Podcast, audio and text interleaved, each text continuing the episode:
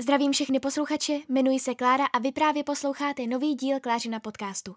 Klářin podcast je veden 21-letou studentkou žurnalistiky, která ze všeho nejvíce miluje kulturu. A právě o knihách, filmech a seriálech se na tomto podcastu nejvíce doslechnete. Děkuji vám, pohodlně se usaďte a poslouchejte nový díl. Ještě jednou vás zdravím a vítám u nového podcastu a jelikož už před chvílí byl konec měsíce, tak kromě toho, že musí být knižní podcastové schrnutí, tak musí samozřejmě být i filmové a seriálové schrnutí. A tentokrát konečně vyjde ne za dva měsíce, ale jenom za jeden měsíc. Ale říkám vám, že i za ten jeden měsíc jsem toho viděla docela dost za měsíc leden, takže um, vám tady doporučím nějakých pět filmů, jeden seriál a pak si trošku popovídáme o Zlatých globech. Takže doufám, že se vám tento podcast bude líbit a jdeme rovnou na to, jaké filmy jsem za měsíc viděla a jaké bych doporučila a jaké nedoporučila. Začínáme s filmem, který uh, od doby, kdy byl vydán první trailer, vyvolal velké kontroverze. Opravdu velké kontroverze, protože uh, ten trailer mnoho lidí vyděsil, včetně mě. A je to teda film Cats. Neboli kočky. Samozřejmě tento film je založený na uh, světoznámém muzikálu od Andrewa Lloyda Webera, který byl vlastně měl asi největší úspěch na Broadway vůbec. Což ten nechápu, protože mně se zdá, že hudba třeba z Phantom Opery je mnohem hezčí, ale dobře, dobře, asi tím, jak to bylo vlastně neobvyklé, originální, že vlastně zpívali kočky a měli tam tento příběh. Dobře. Každopádně, uh, režie tohoto filmu se ujal Tom Hooper. Uh, Tom Hooper je můj jeden z mých nejoblíbenějších režisérů, režíroval Dánskou dívku, Bídníky, Královu řeč, prostě všechny skvělé filmy, co já mám hrozně ráda. No a když jsem právě viděla trailer na ty kočky a viděla jsem, že to režuje Tom Hooper, tak jsem si říkala, co se asi stalo? Jak to, že se odklonil vlastně od takových jako typičtějších, spíš jako historičtějších témat a rozhodl se udělat vlastně takhle muzikál světoznámý, i když jakoby dělal vlastně uh, prostě bídník, takže, takže měl nějaké zkušenosti s tím vlastně natáčet něco, kde se převážně zpívá. To jako, to chápu. Na druhou stranu, proč se rozhodl zrovna pro kočky? A proč hned říkám takhle na začátek, kočky nezůstaly v rukou Stevena Spielberga, který je chtěl naanimovat. Chtěla by to byl animovaný film a prostě to chtěl vzít nějak úplně jinak. Každopádně pak se k režii dostal Tom Hooper. No, a tam začíná ta pravá jízda. Já vám říkám, já jsem se hrozně těšila, až tady začnu povídat o těch kočkách, protože si myslím, že to je jeden z nejbizarnějších, a ne nejbizarnější film, co jsem kdy viděla. Ale bohužel ne v tom dobrém slova smyslu, jako například The Room, což je příšerný film. Ale naprosto ho zbožňuji, je to vtipné tím, jak je to hloupé. Ale tady ty kočky, tady spíš jako celou dobu krotíte hlavou a říkáte si proč proč se to stalo, proč tohle to někdo udělal, proč měl někdo tu potřebu. Každopádně, jdu přečíst kousek anotace a pak už se vrhneme na to, co na tento film říkám. Příběh se odehrává na legendárním kočičím bále, který se odehrává jednou ročně a jedna vybraná kočka na něm vždy dostane šanci na nový život. Volbu provádí ta nejstarší z nich. Pravidla z nás na ten ona, ale všichni se snaží, co jim schopnosti a síly stačí, aby se právě oni stali těmi vyvolenými. Pro mě to byl vlastně nejočekávanější film roku, ale v tom špatném slova smyslu. Jak jsem teda říkala, už první trailer vyvolal nebývalé negativní reakce a byly až tak negativní, že uh, režisér Tom Hooper se vyděsil a řekl, že ten film teda předělá. Nebo takhle, že předělá vlastně ten vzhled těch koček. Já teda osobně nevím, mně se nezdá, že by to byl nějaký velký rozdíl oproti traileru a oproti filmu, ale dobře, ale tam je právě ten kámen úrazu. On totiž ten film předělal jenom den před světovou premiérou. Takže vlastně přišel pak na premiéru a říkal tam, ha, ha, ha, já jsem ten film dokončil včera po 630 hodinách e, nepřetržité práce. A už to uh, by v člověku mělo se rozsvítit nějaké červené světilko a říkat si, tohle asi nebude dobrý, tohle asi nebude dobrý. A nebylo to. Tohle je vlastně ukázkový příklad toho, jak to vypadá, když se na film hodně spěchá? Já osobně nevím moc ty důvody, proč se na ten film tak spěchalo, to neví vlastně nikdo. Je možné, že chtěli, aby se to stihlo ještě na Oscary, proto právě to, ono to vydalo v, jako světová premiéra byla nějak 20. prosince, pokud se nepletu, takže asi chtěli, aby to se to ještě mohlo dostat na Oscary. Takže je vidět, že v tom měli asi velké ambice. Bohužel myslím si, že tento film je spíše aspirant na spoustu zlatých malin. Jediné, co mělo možná nějaký potenciál na to, aby se to dostalo třeba na Oscary, byla vlastně nová písnička od Andrew Lloyda Webera a Taylor Swift a to Beautiful Ghosts, která byla nominovaná na Zlatý Globus. Pak nevyhrála, ale a už vlastně na Oscary nominovaná ani nebyla. Každopádně, uh, dostaneme se ještě k větším bizárům. Já jsem si o uh, spoustě věcech, nebo vlastně o tom, co všechno s kočkami bylo špatně, našla spoustu videí. Mě to hrozně bavilo sledovat a všímala jsem si tím pádem nových a nových věcí. Co je na tomto filmu úplně to nejhorší, jsou ty vizuální efekty. Já chápu, že vytvořit vizuální efekty je strašně těžké, je to prostě disciplína, kterou já bych nikdy nepochopila, ale zároveň mě hrozně fascinuje. Ale když už se dá člověk do něčeho takového a ch- prostě dělá kočky a chce je udělat tím způsobem, jakým je dělá, tak by měl aspoň trošku vědět, jak se to má dělat. Nebo tolik na ty lidi nespěchat, protože tam je vidět, že tam hrozně, ale hrozně uškodilo to, že na to bylo prostě strašně málo času a všechno se hrozně hnalo. Um, vlastně, když se podíváte třeba na nohy všech tanečníků, tak v 90% toho filmu se ty nohy nedotýkají podlahy úplně. Ono je to takové nepatrné, ale nedotýkají se podlahy. Vlastně celkově ta animace a ta, ty vizuální efekty jsou prostě hrozně nedotažené a nepovedené. Potom je tam, jsou tam různé chyby v proporcích. Jestliže chtěli, aby kočky, lomeno herci, lomeno lidé, chtěli, aby, vy, aby měli vlastně stejnou velikost jako kočky, tak ano, to je pravda, prostě když skočili na postel, tak ta postel byla mnohem větší, ale proč v tom případě myši a šváby byly tak malí, jako, jako by byly malí pro nás, jako pro lidi. To vlastně nedávalo nějak smysl. A zároveň po té vlastně, co ještě bylo dost hrozné, bylo to, že uh, oni po té premiéře celosvětové o dva dny později poslali do kina novou, nebo do různých kin poslali uh, nové, uh, novou verzi a to kvůli tomu, že diváci jak si zjistili, že zapomněli přidat uh, srst na ruce a Judy Dench, herečka Judy Dench, tam má snubní prstínek. Svůj snubní prstínek na úplně lidských rukách. Uh, já teda musím říct, že právě na toto, protože já jsem tímto martýriem, tímto peklem prošla dvakrát, protože jsem potřebovala uh, s někým se na tomto filmu od srdce zasmát a po druhé jsem na to šla s Áďou, tak já jsem vlastně si všímala toho, jestli máme tu první nebo druhou verzi a měli jsme tu první verzi. Takže ano, opravdu potvrzuji asi ve dvou scénách. Je tam vidět, jak má prostě Judy Dench na ruce svůj stupní prstínek, což by samozřejmě být vidět nemělo, protože měli mít srst na rukách, když už chtěli, aby to byly jako kočky. Dobře, další, další chyby, dobře. No, co se dá dělat. Uh, každopádně, kočky vypadají, jako kdyby jim někdo přilepil lidský obličej. Ono, já jsem si pak i hledala, co vlastně lidem na mm, těch kočkách nebo na vzhledu těch koček jako vadilo nejvíc, abych si to jakoby taky nějak upřesnila. A ono to bylo možná to, na tom jsme se shodli i s Áďou. Uh, možná to bylo to, že vlastně ty kočky um, měly lidské nosy což si myslím, že byl také velký problém. Dobře, neměli packy, dobře, ještě by se to dalo nějak odpustit, že byli jakoby v kostýmech, ale oni prostě vlastně uh, ten zatímco měli vlastně chlupaté tělo, tak ten obličej byl úplně vyholený a měli lidské nosy v podstatě vážně, jako kdyby přilepili obličej na kočky. A ještě mnohem nepovedenější to bylo u těch myší, což bylo teda hodně, hodně uh, děsivé, a na švábech, což byla asi ta nejděsivější věc, vidět šváby s lidským obličejem, které pak požírá Rebel Wilson, což vypadalo jako kdyby požírala do opravdy lidi a byla jenom přirostlou Godzillou. A potom Rebel Wilson se slíká ze svojí vlastní kůže, kočičí kůže, pod kterou má třpitkovou kočičí kůži. No, no. A to bylo jenom trochu z těch momentů, které opravdu uh, se kterých mi hrůzou uh, vstávaly všechny chlupy na těle. Každopádně uh, opravdu, je, jestli něco nechci už nikdy v životě vidět, tak to je právě Rebel Wilson, jak pojídá šváby. No, každopádně, uh, mám ráda Judy Dench, ale bohužel zpívat jí moc nejde. A to platilo u různých herců, ano, někteří zpívat uměli, ale někteří se vůbec ne.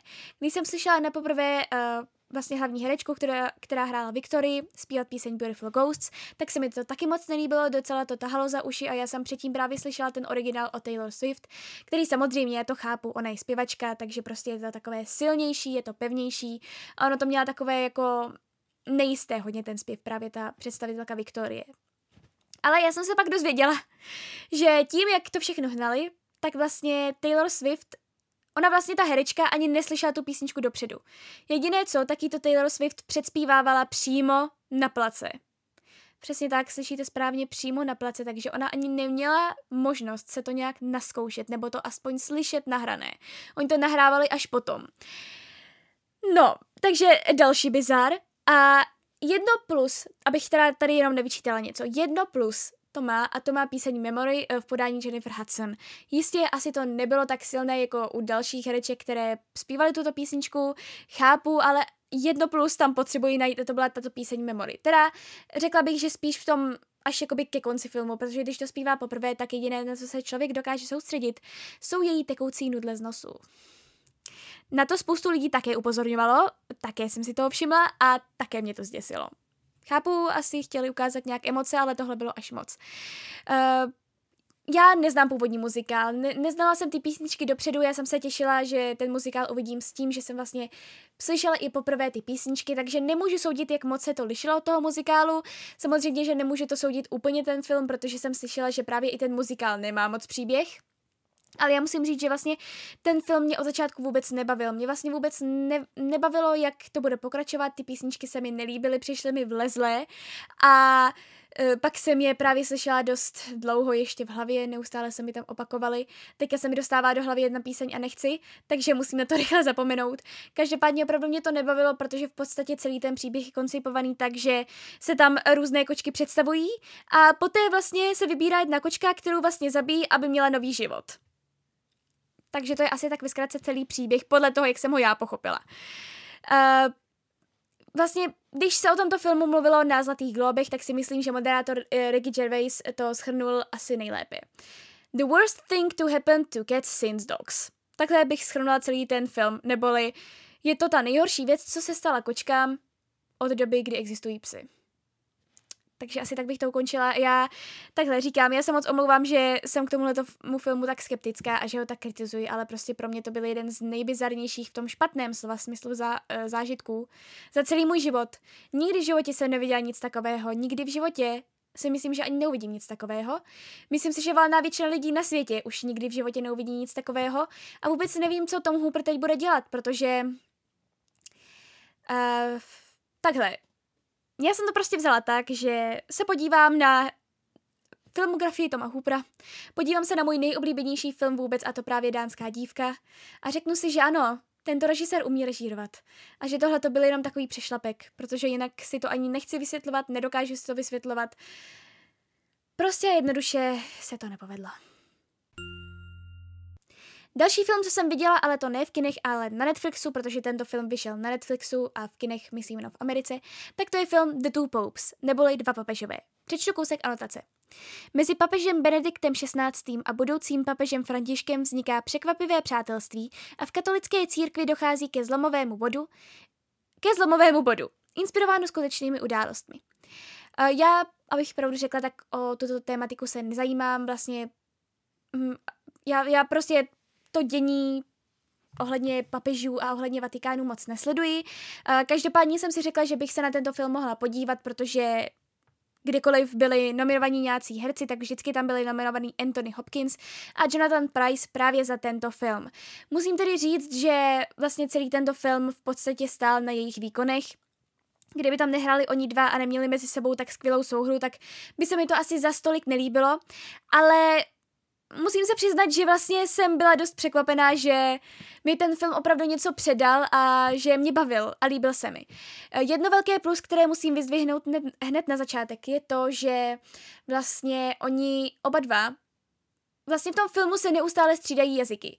Latina, němčina, španělština, angličtina a co tam ještě bylo? Latina, němčina, angličtina, španělština uh, a ještě snad nějaké jazyky, nejsem si úplně jistá.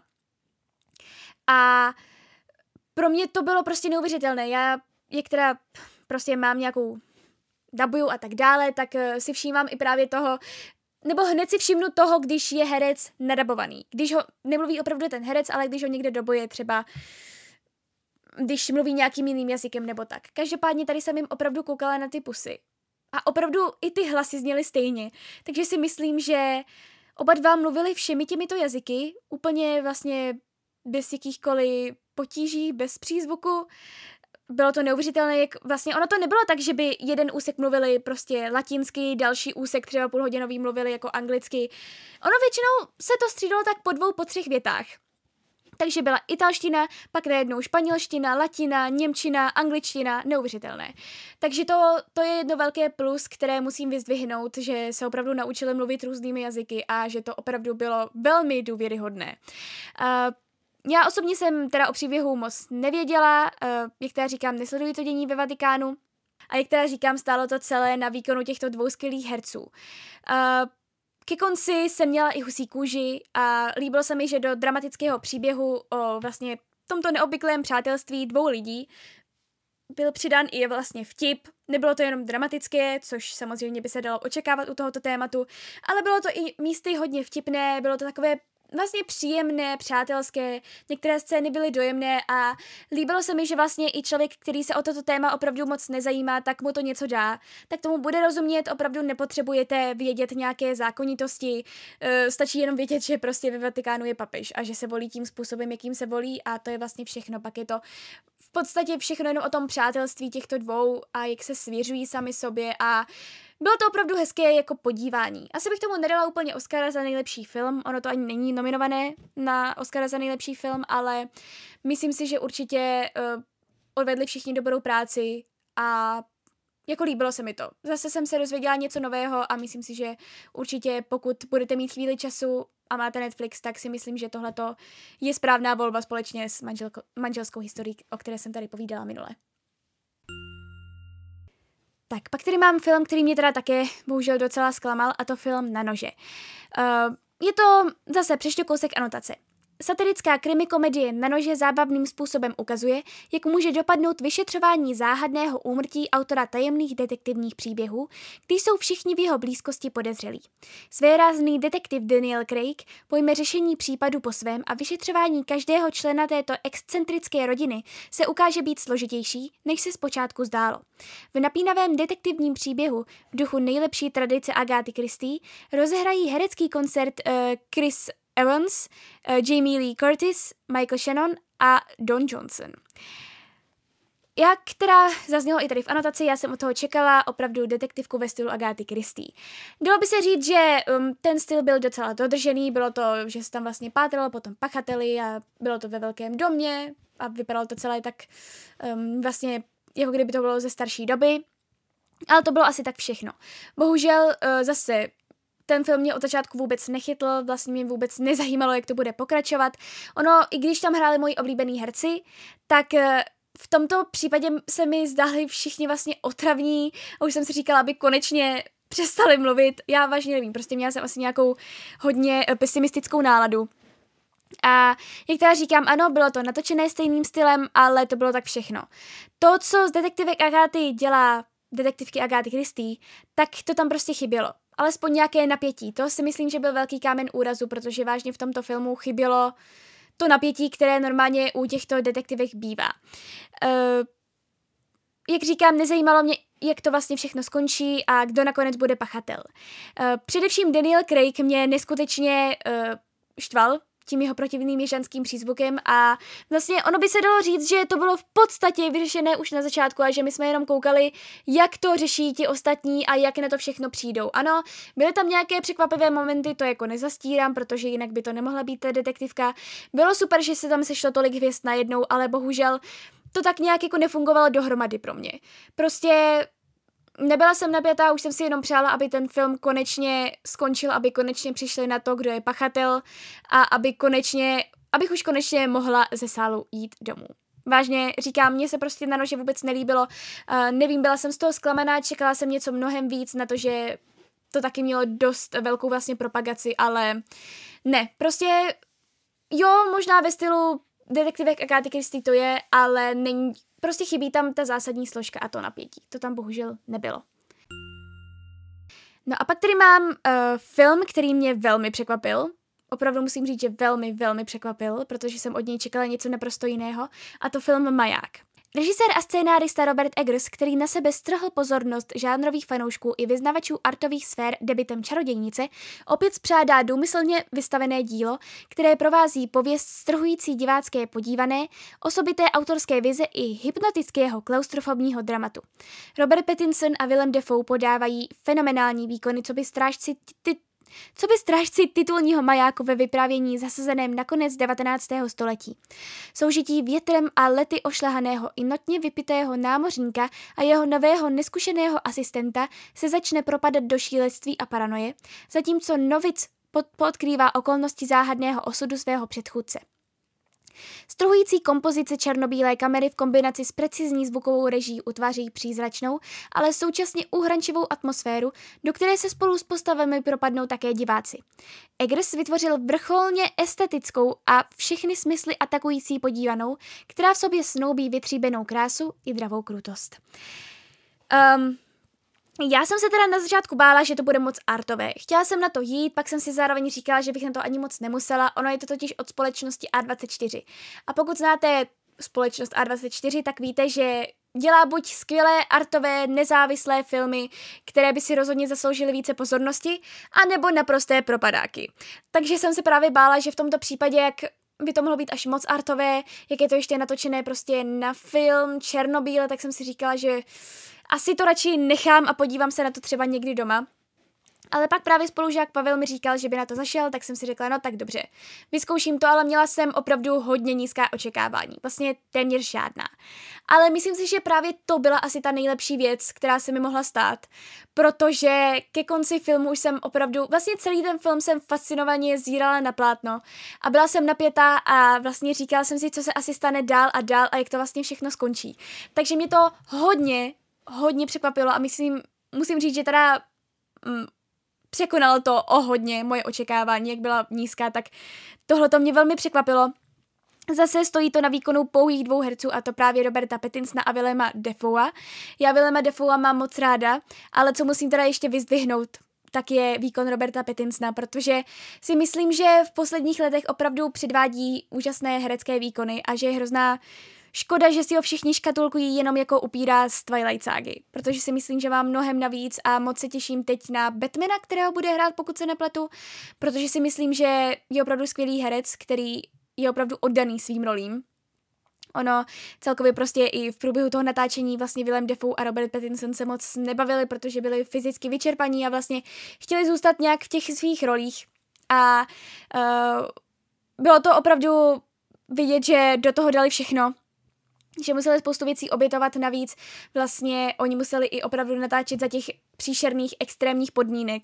Když se podíváte na ten film, tak opravdu je vám celou dobu zima a celou dobu si připadáte uh, mokří od vody, protože v podstatě neustále, jak žijí v tom majáku, tak tam fouká vítr, jsou tam hrozné vlny, je tam příšerná bouřka, tak oni všechno vlastně opravdu museli podstoupit, všechny tyto extrémní podmínky. Já teda musím říct, že kdybych měla žít takhle v majáku nebo hlídat maják, tak bych se asi zbláznila hned, jak bych tam přijela, protože je to prostě naprosto hororové místo.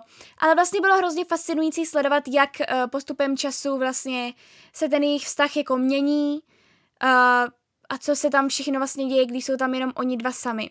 Musím teda říct, že spoustu scén bylo docela nechutných. Uh, při jedné scéně jsem opravdu myslela, že se mi to bude zdát a že z toho budu mít špatné sny protože to bylo opravdu neuvěřitelně dobře natočené, ale zároveň hrozně děsivé, když se na to člověk koukal. A musím říct, že i ta černobíle ta černobílost byla jenom k plusu, protože to aspoň zase umocnilo vlastně tu atmosféru toho, že to bylo na konci toho 19. století. A opravdu se mi to líbilo. Fakt jsem z toho byla překvapená, měla jsem z toho hodně dobrý pocit a pak celý ten další den jsem nad tím filmem přemýšlela a nad tím, jak mě opravdu překvapil a ohromil. Takže, takže určitě bych vám ho doporučovala. Určitě se nebojte toho, že bude moc artový. Takhle, pokud vůbec nemáte rádi artové filmy, tak se na tento film asi úplně nedívejte, ale pokud nějaké snesete, tak si myslím, že by bylo fajn se na tento film podívat, protože zase je to takový velmi uh, zajímavý experiment a garantuji vám, že už jenom ta atmosféra na vás z toho plátna obrazovky čehokoliv bude opravdu dýchat. Uh, byla to vlastně jedna velká, skvělá podívaná, ale provedená minimalisticky, stojící pouze na ramenou dvou herců. A myslím si, že to u tohoto filmu naprosto stačilo. No a pak tady mám doporučení na poslední film a to Where is my body, nebo Kde je moje tělo, což je také film, který vyšel na Netflixu. Eh, tenhle film mi byl doporučován mojí skvělou kamarádkou Aničkou a já jsem si řekla, že bych se na ní mohla podívat, protože vím, že tento film je společně s dalším Netflixovým filmem Klaus nominovaný na Oscara za nejlepší animovaný snímek. Přečtu kousek anotace. Tenhle oceněný animovaný film vypráví o dobrodružství, mladé lásce a vzpomínkách z dětství. Paříží se zatím pohybuje ruka oddělená od těla a hledá svého majitele. A to je vlastně všechno, co je napsané v anotaci. Ono opravdu vlastně jsou tam příběhy, že opravdu po městě, po Paříži vlastně chodí nějakým způsobem ruka. A zároveň tam příběh uh, vlastně kluka, vy pak vidíte tu paralelu mezi nimi, co se vlastně stalo. Ono se to hodně přepíná do retrospektivy, uh, do minulosti. A jde vlastně o to, že tam máme mladého chlapce, který nějakým způsobem prostě přišel o rodiče, uh, takže ho vychovával nějaký jeho příbuzný a on tak docela bloumá světem, neví úplně, co má dělat, dělá poslíčka, pici, což mu také nejde. A uh, prostě je docela ztracený. No a pak je tam ta ruka, která se také právě potlouká po té Paříži a vlastně všechno objevuje, všechny nástrahy, jaké jenom ruka oddělená od těla může mít. A je to skvělý a originální nápad. To určitě oceňuji, protože v dnešním světě bohužel se hodně vykrádají ty nápady a spoustu věcí už bylo natočeno tolikrát, že už by prostě člověk nepotřeboval to vidět znovu. Byla tam nádherná hudba, to musím také vyzdvihnout. Já si hudby všímám téměř hned, protože já mám hrozně ráda filmové a seriálové soundtracky. Navíc jsem na to koukala s anglickým dubbingem, on ten film je původně e, jako francouzský, já jsem na to koukala s anglickým dubbingem a hlavního právě představitele dubuje e, anglický herec Dev Patel, který hrál například v Milionáři z Chatrče nebo ve filmu Lion, pokud se tak ten film jmenuje, a měl neuvěřitelně příjemný hlas, takže to je také velké plus. No, ale je tam jedno velké ale. S plusy už končím, je tam jedno velké ale. Mně se vůbec nelíbila ta animace. Já jsem na animaci obecně také docela vysazená. Když má něco ošklivou animaci, tak se na to prostě nekoukám. Nebo neúplně ošklivou. Já nemůžu říct, že ta animace u tohoto filmu byla ošklivá. To jako vůbec ne. Ale Prostě když mi nějakým způsobem nesedne, když je na mě agresivní, tak prostě na film koukat vůbec nechci, protože mě to nějakým způsobem prostě hrozně odrazuje. Já mám moc ráda originální animace, jako například s láskou Vincent nebo zmiňovaný Klaus. Mám to moc ráda, když to nevypadá jako všechny Disneyovky a všechny Pixarovky, i přestože tyhle ty filmy zbožňují nejvíc, tak mám ráda, když je to někdy trošku originálnější. Uh, každopádně v tomto případě mi ta animace přišla prostě hrozně agresivní, nelíbila se mi a svým způsobem mě to prostě od toho filmu bohužel odrazovalo. Což byla hrozná škoda. Jak říkám, příběh originální, pěkný, uh, asi bych se na ten film určitě nepodívala znovu a nebylo to tak, že by mě to dojalo k slzám, ale bohužel ta animace pro mě je velké, velké mínus. Takže pokud máte rádi něco s originální animací, tak si myslím, že tento film je pro vás, ale pokud také docela vybíráte mezi různými styly animací, tak uh, bohužel asi, asi tenhle ten film zrovna mě bohužel nějak neuchvátil. No a to už je co se týče filmu vše. Teď vám doporučím nějaké seriály. Mám tady teda jenom jeden seriál, o kterém jsem povídala už vlastně v dalších seriálových vlastně typech, ale řekla jsem si, že ho určitě zmíním i tady, protože si myslím, že si zaslouží tu pozornost, zaslouží si, aby se na něj koukalo víc lidí a já doufám, že už vás konečně přesvědčím a to The Morning Show. Já chápu, vím, je to na Apple, te- Apple TV+, uh, ale tam máte týden zdarma, týden zkušební dobu zdarma, takže se můžete na to koukat a já si myslím, že za týden, pokud jste takový seriálový maniaci jako valná většina lidí, tak si myslím, že za týden byste to mohli stihnout. Třeba teďka po zkouškách si to dát jako odměnu. Má to teda 10 dílů, dohromady nějakých prostě něco okolo těch 10 hodin a jak jsem říkala právě už v tom minulém podcastu, tak je to skvělé, skvělé drama z prostředí nebo ze zákulisí vlastně ranní show v Americe, eh, které se zrovna potýká s kauzou MeToo, protože přišli na to, že muž, který strašně dlouho hlásil společně se ženou právě v této ranní show, byl jako moderátorem, takže ho obvinil některé ženy právě ze sexuálního obtěžování. No a najednou prostě uh, to sedí nejenom na ramenou právě toho muže, ale na ramenou celé té redakce a celého toho štábu té morning show, celé té televize a najednou lidé úplně neví, co mají dělat a jak se z tohoto problému vysekat. Takže určitě, jak říkám, je to neuvěřitelné, neuvěřitelně vystupňované drama, které garantuji vám, že úplně při tom posledním díle budete zatajovat dech v podstatě celou dobu, protože takhle vygradované, vystupňované finále jsem téměř u žádného seriálu neviděla. Určitě se na to podívejte, doporučuji vám to, je tam navíc skvělé herecké obsazení v čele s Jennifer Aniston, Reese Witherspoon a Stevem Carellem, takže určitě se na to prosím podívejte, protože je to skvělý seriál, dejte mu šanci, je to opravdu skvělé drama, myslím si, že by se vám to mohlo líbit. A teď už jenom zmíním filmy, na které se těším tento měsíc, na které se podívám. První jsou teda Malé ženy, které už teda vyšly minulý měsíc, ale já jsem se stále k ním, nebo v dobu, kdy tento podcast natáčím, tak jsem se k ním nedostala. Myslím si, že když tento podcast vydám, tak už jsem je dávno viděla, protože na ně nedokážu čekat a hrozně moc se na ně těším. Uh, poté Judy, což vychází 13.2. a to je vlastně film o Judy Garlandové a Judy představuje herečka René Zellweger, kterou můžete znát hlavně z deníku Bridget Jones a dostává za to vlastně ceny, dostává za to Zlatý globus a spoustu dalších cen, takže jsem na to moc zvědavá. Poté ve stejný den na konci února 27.2. vychází dva filmy, nebo jeden film a jeden dokument. A první film je teda 1917, což také vyhrá teďka vlastně to vyhrál za nejlepšího režiséra, nejlepší film na Zlatých globech a jsem na to moc zvědavá, je to teda válečný film, ale spousta lidí říká, že to je snad ještě lepší než uh, Zachraňte vojína Ryana, což jsem teda opravdu hodně zvědavá. A poté poslední, na co se těším, tak je právě dokument a to v síti, což si myslím, že jste asi zaznamenali, je to český dokument o tom vlastně obtěžování sexuálním na sítích uh, a na internetu a obtěžování prostě malých holek. Myslím si, že to bude hodně silné, uh, asi mi z toho bude hodně fyzicky špatně, ale jsem na to moc vydavá a jsem zvědavá, jak tohoto dokázali všechno natočit. Takže tohle jsou teda čtyři filmy, na které se těším a na které se určitě za tento měsíc, za měsíc únor podívám. No a jak jsem zmiňovala v minulém filmovém a seriálovém schrnutí, byly zlaté globy, předávaly se 5. respektive 6. Uh, eh, ledna v Beverly Hilton hotelu, pokud se nepletu, v Los Angeles a prosím vás, řekněte mi, že nejsem jediný blázen, který vstává ve dvě hodiny ráno, aby sledoval nejenom Oscary, ale i zlaté globy a to už asi třetím rokem a Oscary ty už budu sledovat nějakým pátým rokem. Eh, každopádně Zlaté globy vlastně pomyslně odstartovali sezónu filmových ocenění. Ono totiž většinou to, co vyhraje na Zlatých globech, tak pak vyhraje i eh, na Oscarech. Není to úplně vyloženě pravidlo, ale většinou to tak bývá. Eh, každopádně Zlaté globy teda už mají jakousi velkou tradici tomto vlastně v Los Angeles, v tom filmovém světě, co se týče těch ocenění a oni se vlastně odlišují od Oscarů tak, jenom abych jako řekla na začátek, že předávají ceny uh, nejenom filmům, ale i seriálům. Takže je to filmová i televizní tvorba, zatímco Oscaři předávají opravdu jenom a pouze té filmové tvorbě. Každopádně vlastně k těmto zlatým globům nebo k tomuto ročníku zlatých globů zastávám takový neutrální názor. Um, Nejvíce cen si odnesl film tenkrát v Hollywoodu od Quentina Tarantina, což se dalo docela očekávat. Ne, že by byl úplně velkým vítězem večera, že by si odnesl všechny ceny, na které byl nominovaný, ale dostal jich nejvíc a to tři.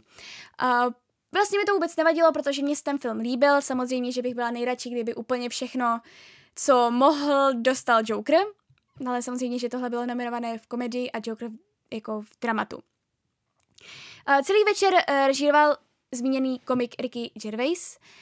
Byl to teda podivné moderování, řekla bych. Ono totiž člověk musí vědět, jak se normálně vlastně vyjadřuje, protože, jak teda říkám, je komik a nemusí, nebo takhle, nebojí se různých kontroverzních témat, řekla bych. Takže uh, spoustu herců a tvůrců filmových se v sále dost ošívalo, na jeho vtípky, někteří se velmi smáli, někteří se jenom mračili a říkali si, co to tam sakra je. Já osobně vůbec nevím, jaký názor mám mít. Myslím si, že spoustu vtipků bylo až přes čáru, některé byly teda vtipné, ale spoustu bylo přes čáru a v podstatě Ricky Gervais neustále opako- opakoval, že už je tam naposledy, takže si může říkat, co chce. A bylo to vidět, takže to bylo takové strašně zvláštní a prostě už by se to s tím moderováním mělo nějak vyřešit, protože myslím si, že Oscary jsou teď po druhé zase bez vlastně moderátora. Zatímco Zlaté globy eh, moderátora mají, ale většinou jsou uh, trapně trapní. A ale když vlastně pak ta show nemá toho moderátora, tak je to také takové nemastné, neslané, nic moc se tam neděje a nevím, no, prostě mělo by se to nějak třeba, nechápu, proč nezavolají na Oscary Hugha Jackmana, který měl skvělé intro, nebo prostě Neila Petrika Harrise, někoho, kdo opravdu měl dobré ty uh, ohlasy. Já chápu, že většinou moderátor těchto filmových ocenění dobré ohlasy moc nemá, protože má napsaný nějaký scénář, musí se něčeho držet, takže většinou je to spíše trapné, ale přeci jenom, kdyby tam byla nějaká charismatická osoba a ne osoba, která uráží v podstatě všechny v sále, tak by to bylo asi trošku víc fajn. Uh, během večera nebyly žádné velké šoky, možná jenom to, co mě docela šokovalo, tak bylo to, že za nejlepší animovaný film nevyhrál Frozen 2, který mimochodem není ani nominovaný na Oscara, ale vyhrál to film Hledá se Yeti, neboli Missing Link, který nemá moc vysoké hodnocení a v podstatě u nás v kinech nebyl nějak populární a po několika týdnech vlastně už se nehrál, takže to pro mě bylo docela překvapení. Uh, Samozřejmě, jak jsem teda zmiňovala, já bych byla nejradši, kdyby všechno dostal Joker. Bohužel za nejlepší drama nedostal, to dostalo právě 1917 společně s nejlepším režisérem uh, Samem Mendesem. A ale aspoň Joaquin Phoenix dostal za nejlepšího herce v dramatu a Hildur Gudnadottir uh, za skvělý, skvělý, skvělý soundtrack k Jokerovi. Uh, zároveň za nejlepšího herce v komedii nebo v muzikálu dostal uh, cenu Taron Egerton, který hrál Eltona Johna ve filmu Rocketman, což mě také velmi potěšilo. A celkově jako některé věci mě potěšily, třeba i spoustu cen pro seriál Fleabag, neboli Potvora, který se mi také velmi líbí a myslím si, že pokud jste neviděli tento seriál, tak děláte velkou chybu, protože vlastně ho napsala a hraje v něm i hlavní roli Phoebe Waller-Bridge a já už jsem o něm povídala tolikrát, že už o něm asi povídat snad ani nemůžu, každopádně tento seriál je nejzajímavější tím, že vlastně uh, herečka právě ta hlavní se otáčí ke kameře a promluvá v, pod, v podstatě k divákům, jako kdyby to byla jejich největší kamarádka, nebo její největší kamarádka. Takže asi tak. Vlastně, co se týče dramatu, um, nebo teda dramatických seriálů, tak uh, tam nejvíc scén vyhrálo drama Succession, neboli Boj o moc od HBO. Já osobně jsem tento seriál ještě neviděla, ani jsem nevěděla, že má takový úspěch, takže se na něj musím podívat. A já jsem hrozně moc držela palce Joey King za uh, protože byla nominovaná za The Act, odhalení, vlastně za Gypsy Rose, jak jsem jí měla tu možnost debovat, za což jsem neustále strašně vděčná. Bohužel to nevyhrála, ale alespoň Patricia Arquette, která hrála vlastně její mámu v tom The Act, vyhrála za, za tento seriál. Já teda myslím, že ve spoustě scénách vlastně ta Joey King tu Patrišu i přehrála, že byla lepší než ona, ale tak aspoň nějakou cenu tento seriál získal. Uh, tyto Zlaté globy nebo celkově filmová ocení jsou nyní poznamenána i tím, že vlastně už nejsou nominované jenom filmy, které by se hrály v kinech jenom, ale i filmy, které byly vytvořené pro Netflix a mají pouze omezenou um, distribuci v kinech. Bohužel pro Netflix to zrovna, zrovna na Zlatých globech bylo docela zklamání, protože z celkových asi 34 nominací proměnil pouze a jenom dvě. Což je docela málo, Ono spoustu nominací tam měli právě dva papežové, uh, Irishman, kterého jsem stále ještě neviděla, protože se bojím těch tři a půl hodin a hlavně manželská historie. Takže se uvidí, jak to bude na Oscarech. Uh, pak samozřejmě vyhrál i Černobyl a to je asi tak všechno, na co si teď vzpomenu.